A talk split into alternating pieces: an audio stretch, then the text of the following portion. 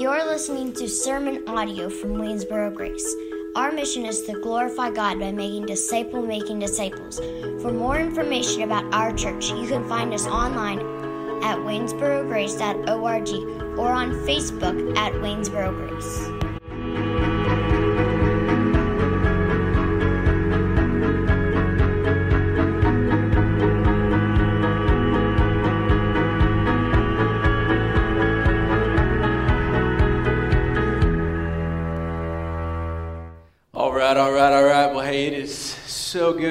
To be with you. And uh, as we've done here for this service, uh, there's a few of us here, and it really is so good to be with them as well. And uh, cannot wait until all of us are back together and gathered with one another. But happy Resurrection Sunday, and uh, it is good to celebrate the empty tomb with you.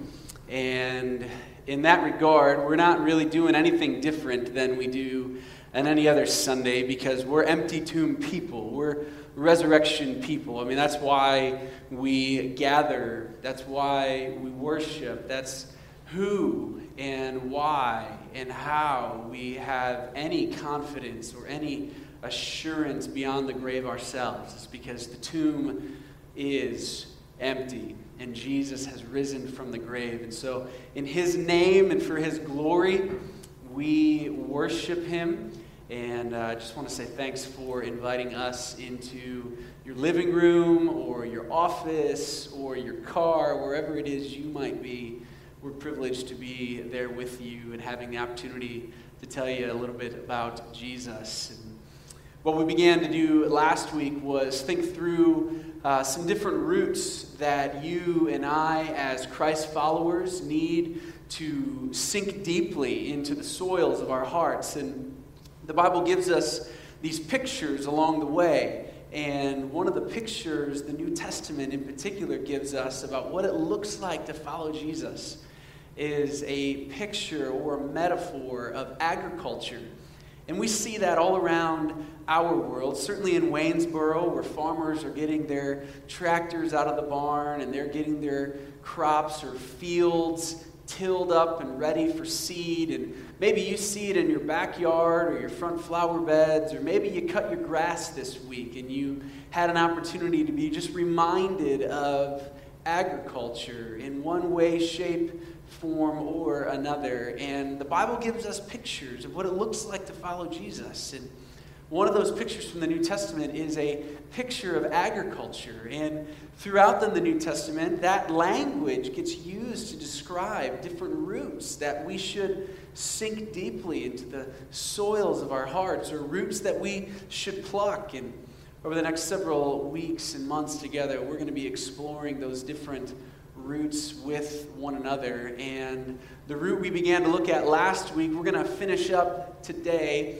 And it's the root of an eternal perspective. And it's a root that has our focus and our attention on what lies beyond the grave. And it's a root that absolutely makes a difference in our lives when we think about it in regards to salvation the only hope or confidence we have in life beyond death, life eternal, is through faith in Jesus Christ. And John 3:16 records for us that for God so loved the world that he gave his one and only son that whoever would believe in him would not perish but have eternal or everlasting life. We know that salvation is only found in the person of Jesus Christ and placing our faith and trust in Him and asking for the forgiveness of our sins. And yet, this perspective or this truth that there exists an eternity beyond our limited set of days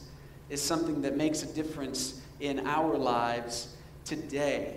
And it'll make a difference in our lives tomorrow. And it makes a difference because we are reminded that the 80, 90, 100 years or so that we think we might have pale in comparison when set against the grand landscape or timeline of eternity.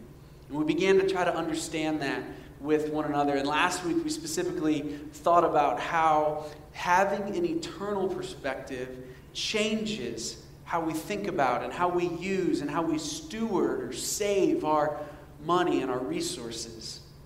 We also thought about how having an eternal perspective changes the way we process pleasure and happiness, what it is that we pursue. Perhaps it's a check on what our hearts may be desiring at this point in time that we shouldn't. But having an eternal perspective centers us back to think about what matters most and causes us to ask the questions Are we seeking to glorify our lives or glorify Jesus with our lives? And we're going to be looking at different roots to plant. And some of you have already done this, but I just want to remind you that if you've not been by the church parsonage, you need to do so because there are a whole bunch of flowers on the patio. And uh, I spied on somebody today that was picking some up. And um, Eric has just done a tremendous job. And if nothing else, you need to drive by the, the church and the parsonage within probably the next day or so. And the rest of the tulips are going to be out. And they just look spectacular. But we wanted to give you a way to just take a visual home and think about this idea of roots. Because when you take this home and you plant this, you're going to see the roots. And then you're going to get your soil ready, whether it's in a flower bed or a potted plant or wherever it may be. You're going to get your soil ready and you're going to plant those things. And you're going to water these flowers and you're going to see them grow over time. And, and there's just some tremendous, tremendous things that that picture of agriculture or just organic growth that the New Testament gives us does for our hearts and for our souls, and it helps us just get a visualization of what it might look like to follow Jesus because there are things that we should be seeking to plant deeply within our souls. There are things that we should seek to pluck from our souls as well that want to compete for the space there, for the soil there, for perhaps even the nutrients, for the life there. And if we let some of those roots go unchecked, we actually do find that life begins to fade, that joy and happiness begin to fade. And we're going to step through those things over the next several months and weeks together. But today we're going to unpack and think through the second half of having an eternal perspective. And before we go any further and before we open God's Word together, I just want to pray with you wherever you might be and just to ask God to just come and meet with us in a special way as we turn our attention to what He has said and seek to understand it. So, would you join me? Well, God in heaven, we do ask for those things now. We ask that you would help us to understand what it is that you have written. God, we believe that you have written your word, you've given us your word, you've, you've, you've preserved it through the ages so that in this moment we could open it and we could hear from you. And so, God, we believe that you have spoken and that it's in our best interest to draw near and listen. And so, God, I pray that we might be like Samuel, who heard your voice, and after a few moments of not being quite sure what was going on, he followed the advice of Eli, and he just simply said, Here I am, O Lord. Your servant is listening. Speak. So, God, help us to have the posture and the humility of a servant. we ask you, as our Lord, as our God, as our King, to speak. We just ask that you be gracious to us, to help us understand what it is that you have written, that we might have eyes to see, and ears to hear, and hearts that understand, and minds that can comprehend. And we pray this in the good name of Jesus. Amen. Well, this root of an eternal perspective that we're going to be looking at together, we'll consider in Second Corinthians chapter 4. And if you have your Bibles, I'd encourage you or invite you to grab them and turn there, one of the things that we see in the names of God that we just finished up a few weeks ago is this truth that Jesus drew near to us to bring us near to God. And that's one of the names that he takes that we looked at sought to understand. The name Emmanuel, God with us. And there was, there was one reason that Jesus came. He didn't come to be a good moral teacher, though he is. He didn't come to be a profound moral example, though he is. He came to draw near to us so that he could bring us to God. When we place our faith and trust in him, we are reconciled with God the Father. We're given the hope then of eternal life, that whoever believes in him would not perish, but have that everlasting or eternal life. And we see in the person of Jesus that he drew near to us to bring us near to God because there is an eternity that exists apart from the few limited number of days that we are given. And one of the ways we tried to just conceptualize this last week was to consider that this rope represented eternity. And the taped part here represented not our lives, but the span of time that world has been around, that history has recorded for us. And if you can see it, if the camera can pick it up, that little blue line there is representative, perhaps generously so, of our little part in the world's stage and the drama of history. It's insignificant at best when placed against the landscape and on the backdrop or timeline of eternity, but it is significant in that what we do today matters and how we live our lives here and now matters. And as we think through what Jesus has done for us and we turn our focus and attention on Him, as we look up and consider what it means to be disciple making disciples, having an eternal focus is going to do some tremendous things for us. It's going to help us understand what our focus should actually be, what our purpose is that God has given us. And at Grace, we try to understand our mission is to glorify God by being disciple making disciples. And we see that further unpacked in 2 Corinthians chapter 4, and we do so on the backdrop of affliction, of trial, of points in time in the life and ministry of the Apostle Paul where things weren't rosy. And perhaps that's where you find yourself today. I don't know what level of upsettedness COVID 19 has brought to your world, but it is a different world today than it was just three or four weeks ago.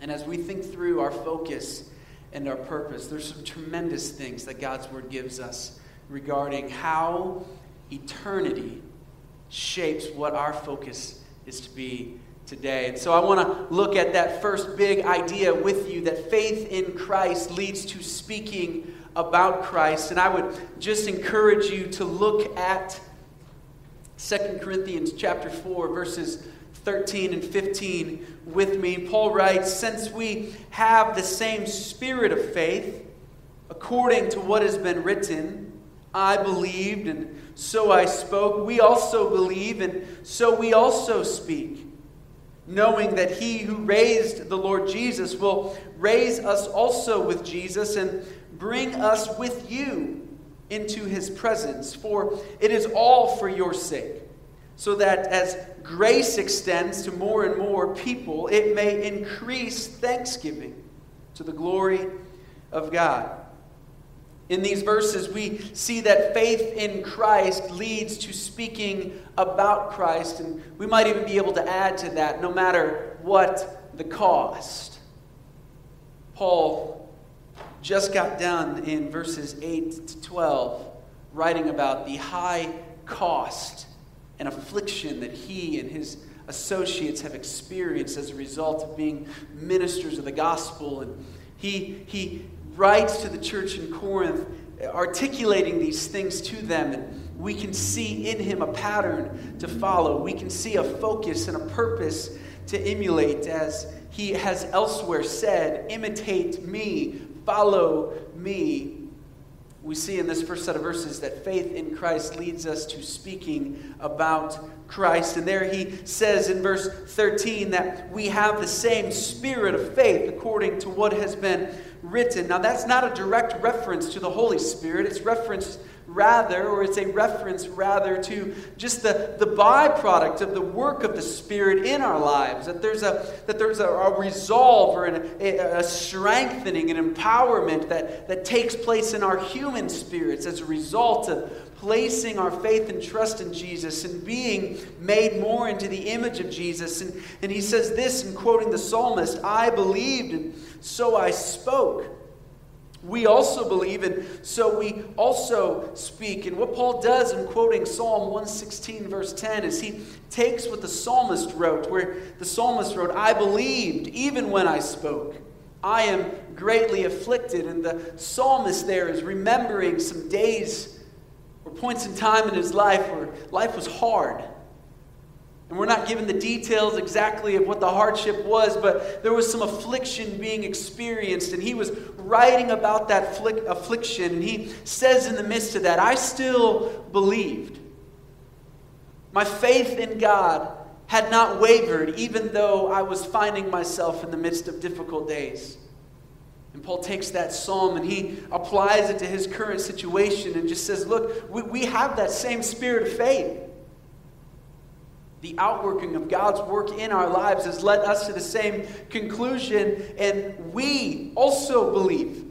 In the midst of all the affliction, our faith in Christ has not wavered. We also believe, and so we also speak. And there in verse 14, he transitions to say that we know or uses the present participle, knowing that he who raised the Lord Jesus will raise us also with Jesus.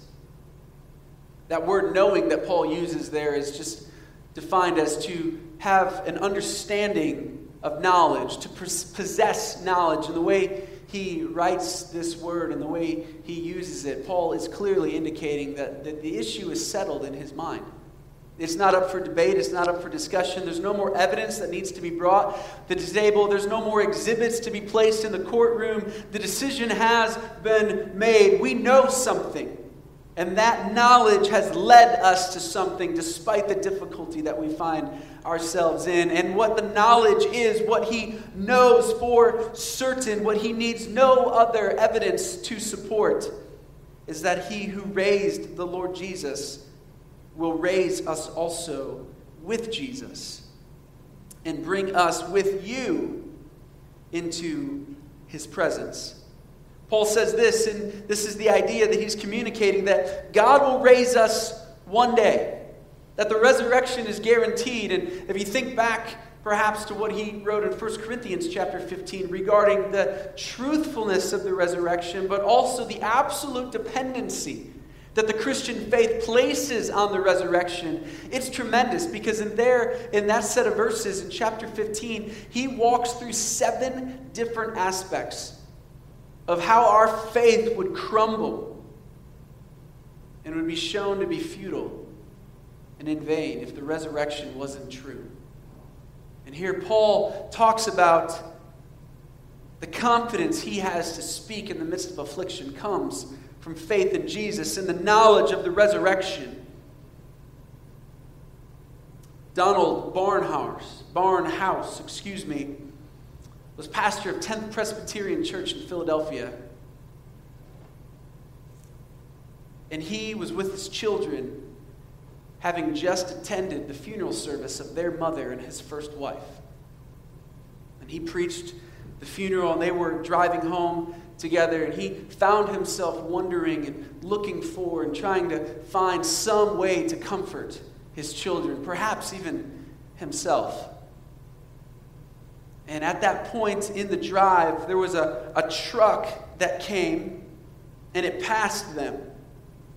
And as the moving van or moving truck passed them, the shadow of the truck swept over the car that they were in. And Dr. Barnhouse, Barnhouse said to his children, Would you rather be run over by the truck or by its shadow? And his children said, Well, Dad, we'd, we'd certainly be rather run over by the shadow. And he said, Did you know that 2,000 years ago, the truck of death hit Jesus? So that all you and I would experience today would be the shadow.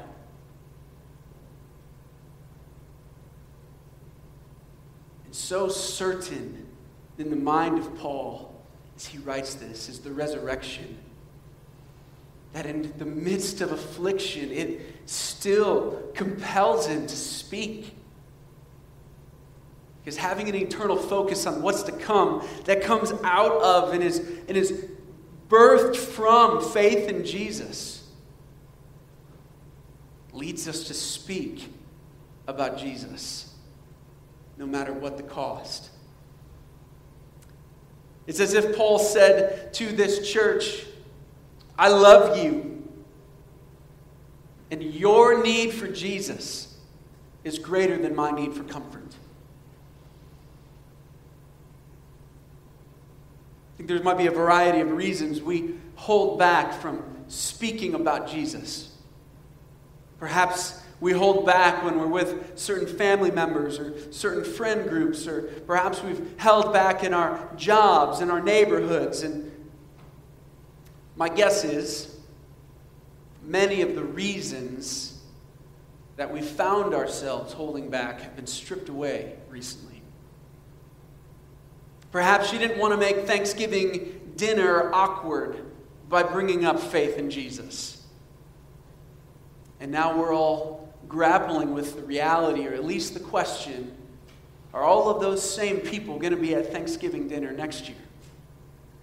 You know, that actually wasn't a different question than ever existed before. And we know that. that our next breath isn't guaranteed. Our, our tomorrow is not guaranteed. Next November is not guaranteed. We know that, and we're reminded of that all over the place because of how frail life is and how unforgiving death is, but yet something about the pandemic right now has led us to think about those things differently than we've ever thought about them before.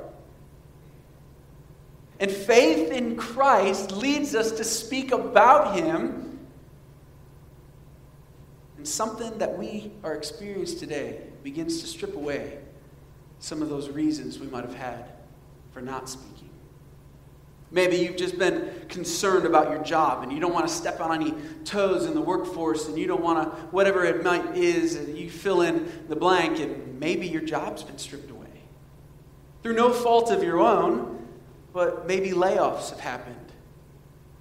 And you just find yourself without work. And you may have opportunities now to reach out to those coworkers and, and just ask them. I mean, it could be as simple as, hey, how can I pray for you?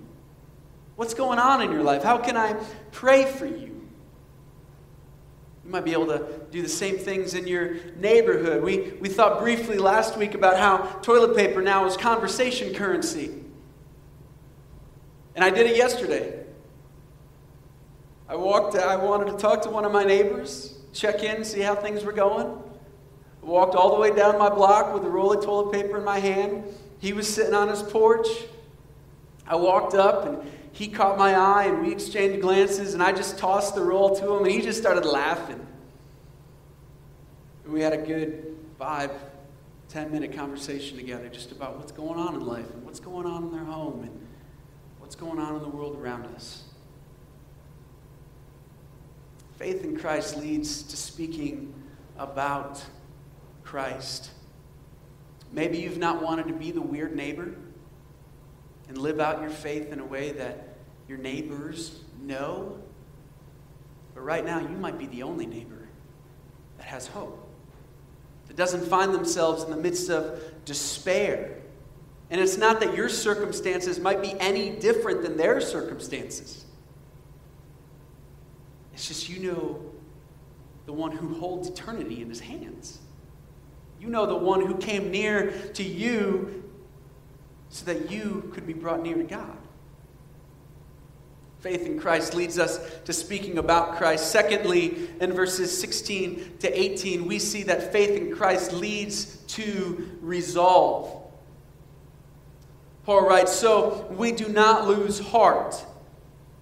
Though our outer self is wasting away, our inner self is being renewed day by day. For this light and momentary affliction is preparing for us an eternal weight of glory beyond all comparison. As we look not to the things that are seen, but to the things that are unseen. For the things that are seen are transient, but the things that are unseen are eternal. Faith in Christ leads to resolve. Paul says, So we do not lose heart. That set of words means to not be afraid in the face of difficulty. That because of who Jesus is, because of the eternity that he holds in his hands, because of our faith in him, because of the empty tomb, we do not fear in the face of difficulty. That there is a resolve that believers carry with them. But he's honest in the acknowledgement that the outer self, this, this body that you and I have, and even the world around us, is, is wasting away. That word wasting away means to be spoiled or destroyed. And he contrasts that, the, the outer shell, the world around us, with the inner self that's being renewed day by day. I thought about bananas, which, to a point, the outer peel begins to degrade. It'll show spots along the way as it does so. And yet, the inside's actually finishing some of its ripening process. Now that illustration is going to break down because eventually the outer side, the outside is going to be completely brown and the inside is going to be completely mush, and the only thing they're good for at that point is banana nut bread. But to a point, you see the outer wasting away and the inner ripening. Paul says this look, though our outer self is wasting away, our inner self is being renewed day by day. That word, that word renewed is this idea of, of daily renewal, of daily strengthening, of daily encouragement. It's, it's what the Old Testament author said, where his mercies are new every morning. And though the shell that we have, the tent, Paul's going to say in our next section, finds itself breaking down,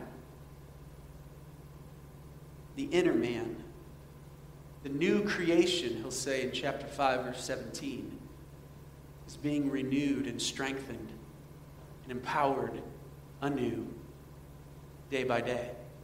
And faith in Christ leads us to resolve. We don't have fear in the face of difficulty. We don't lose motivation or give up because we know who holds eternity in his hands. We know who rose from the grave. We know that God, who raised Jesus from the grave, will also raise them with you and I from the grave. And Paul says this in verse 17 For this light, momentary affliction, is preparing for us an eternal weight of glory beyond all comparison. Now, I don't believe Paul's trying to make light of the difficult circumstances that he was experiencing, or the difficult experiences that you might be experiencing, whether it's COVID 19 related or not. I don't believe he's trying to make light of that as if to trivialize them and just tell you to get over it I think rather, in thinking through these things on the backdrop of eternity and with an eternal focus founded on and, and, and, and, created by and through our faith in Christ, he's trying to help us put them into perspective. And the contrast he gives there in verse 17 is that the hard we experience now is, is light and it's momentary compared to what is coming that eternal weight of glory beyond all comparison. He says it this way in Romans chapter 8, verse 18 For I know, I'm convinced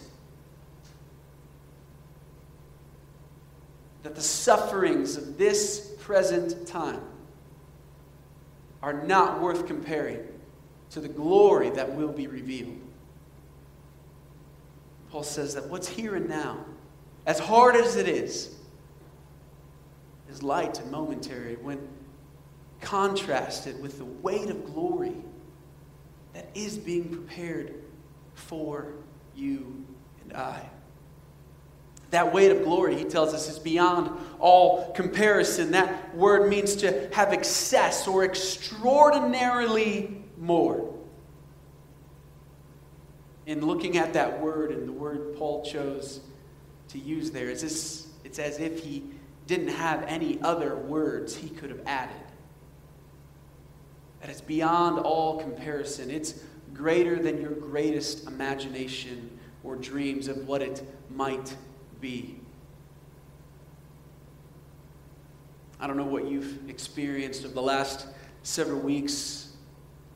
I know there's a few COVID 19 things that we've experienced, that we've even thought through and kind of walked through to a certain degree with different individuals in our lives. And it was just a couple weeks ago as, as, as quarantine rules were, were really breaking through and as restrictions were beginning to get imposed. It was before the face mask encouragement that came just a few short days ago. And it was certainly before whatever comes in the next couple days that we don't yet know about. But we got a call from a good friend whose grandfather was going to be at the side of his wife's bed. She was in a nursing home. And the call was, and the request was, to pray that my grandma dies quickly. Because her grandfather, his husband, could only go in and leave once. He couldn't go back and forth. He wanted to be there. And it just wasn't going to be feasible for him to stay for days or a week or whatever that amount of time would have been. And this light and momentary affliction, Paul says, prepares a weight of glory beyond all comparison. Carrie and I talked with some friends and somebody in our neighborhood a few weeks ago, and they were a restaurant worker if you've ever been a restaurant worker and that's your primary means of income, you know income's tight. Two and a half weeks in, money's just about gone. What Paul says is that even in the midst of the hard, and the hard now is different than it was before because, like the regular stuff of life that's hard, hasn't stopped. Paul says God's doing something in the midst of the hard. And he's doing something, he's preparing for us something. And in verse 18, the focus to eternity comes back front and center. And he says, As we look not to the things that are seen, but to the things that are unseen. For the things that are seen are transient, the things that are unseen are eternal. An eternal focus or faith in Christ leads to resolve. Well, thirdly, in verses 1 and 2 chapter 5, we see that faith in Christ leads us to long for eternity. And there, Paul writes this For we know that if the tent that is our earthly home is destroyed, we have a building from God, a house not made with hands, eternal in the heavens. For in this tent we groan, we long, or we're longing to put on our heavenly dwelling. What Paul is saying is that the very worst that could happen in this life is actually the very best scenario for us for eternity. Now, that is not permission for you and I to go end our lives now or end somebody else's life because we think we are causing them to get an upgrade. What he's saying on the backdrop of eternity, when you think through and you factor what there is what it is that we're experiencing, that the very best is yet to come. And faith in Christ leads us to long for eternity. It leads us to long to be with Jesus. And he told his disciples that in John 14. He said, Look, I'm, I'm, I'm going away and I'm going to prepare a place for you. And I'm going to come back then so that where you may be or where I am, you may be also. Faith in Christ leads us to long for eternity. It leads us to the, the, the, conclusion or the perspective or the daily mindset that what's here and now is, is, is seen, but it's transient. And what we want is the unseen and the eternal. One of the most very powerful statements that I have ever heard made was done so by a mother who had just lost her daughter who was not that much older than Carrie and I at the time, to cancer. And amongst the well wishes and the kind words from, from friends, someone asked the question Do you think your daughter is looking down right now and smiling? And this mother just graciously said, No. She's worshiping Jesus face to face faith in Christ leads us to long for eternity. And until natural death or the rapture of the church, Paul says we, we, we groan. And we do so longing to put on our heavenly dwelling because what we have right now is just described as a tent, it's temporary. There's a major difference between the tent you pop up when you go camping and the home you live in. And despite your best efforts otherwise, those of you that have done the tiny home or the giant RV thing, there still is a difference. Faith in Christ leads us to long for eternity. And it should cause us to ask the question are we longing for eternity?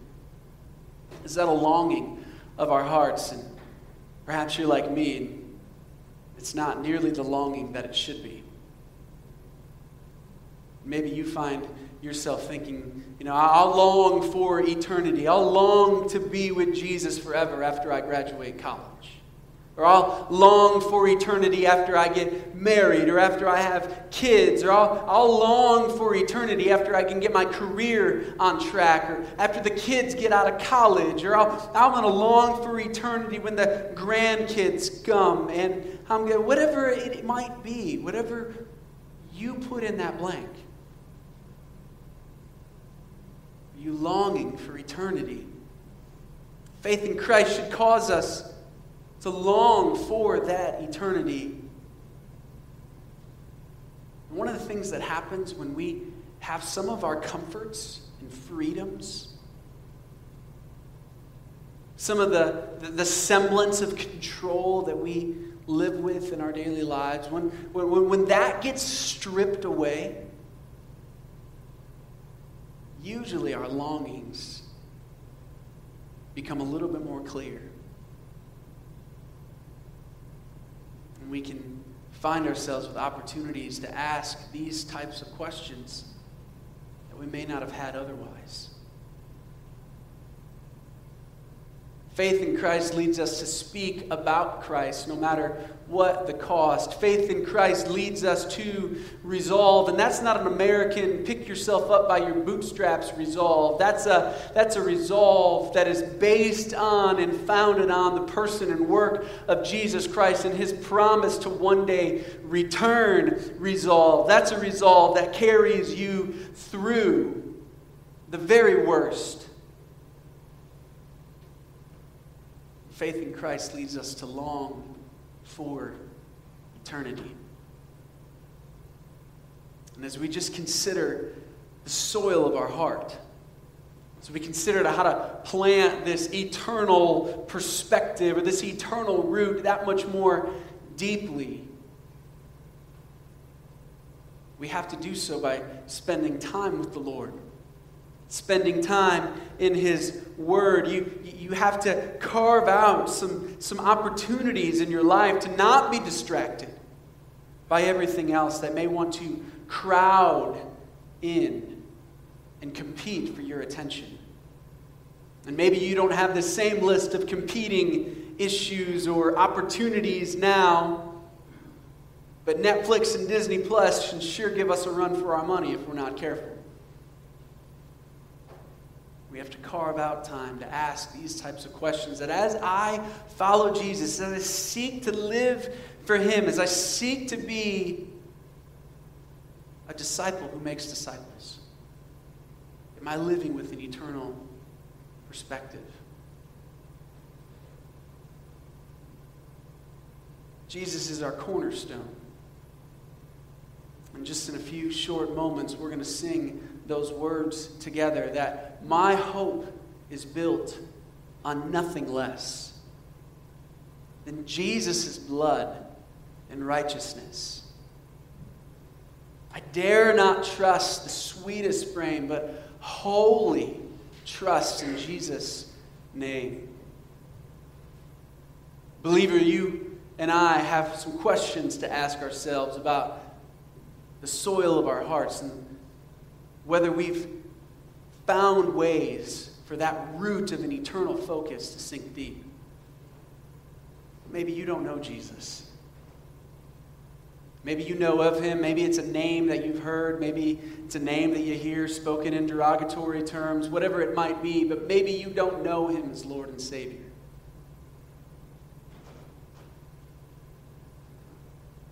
The Bible, from beginning to end, reveals the story of a God who loves his creation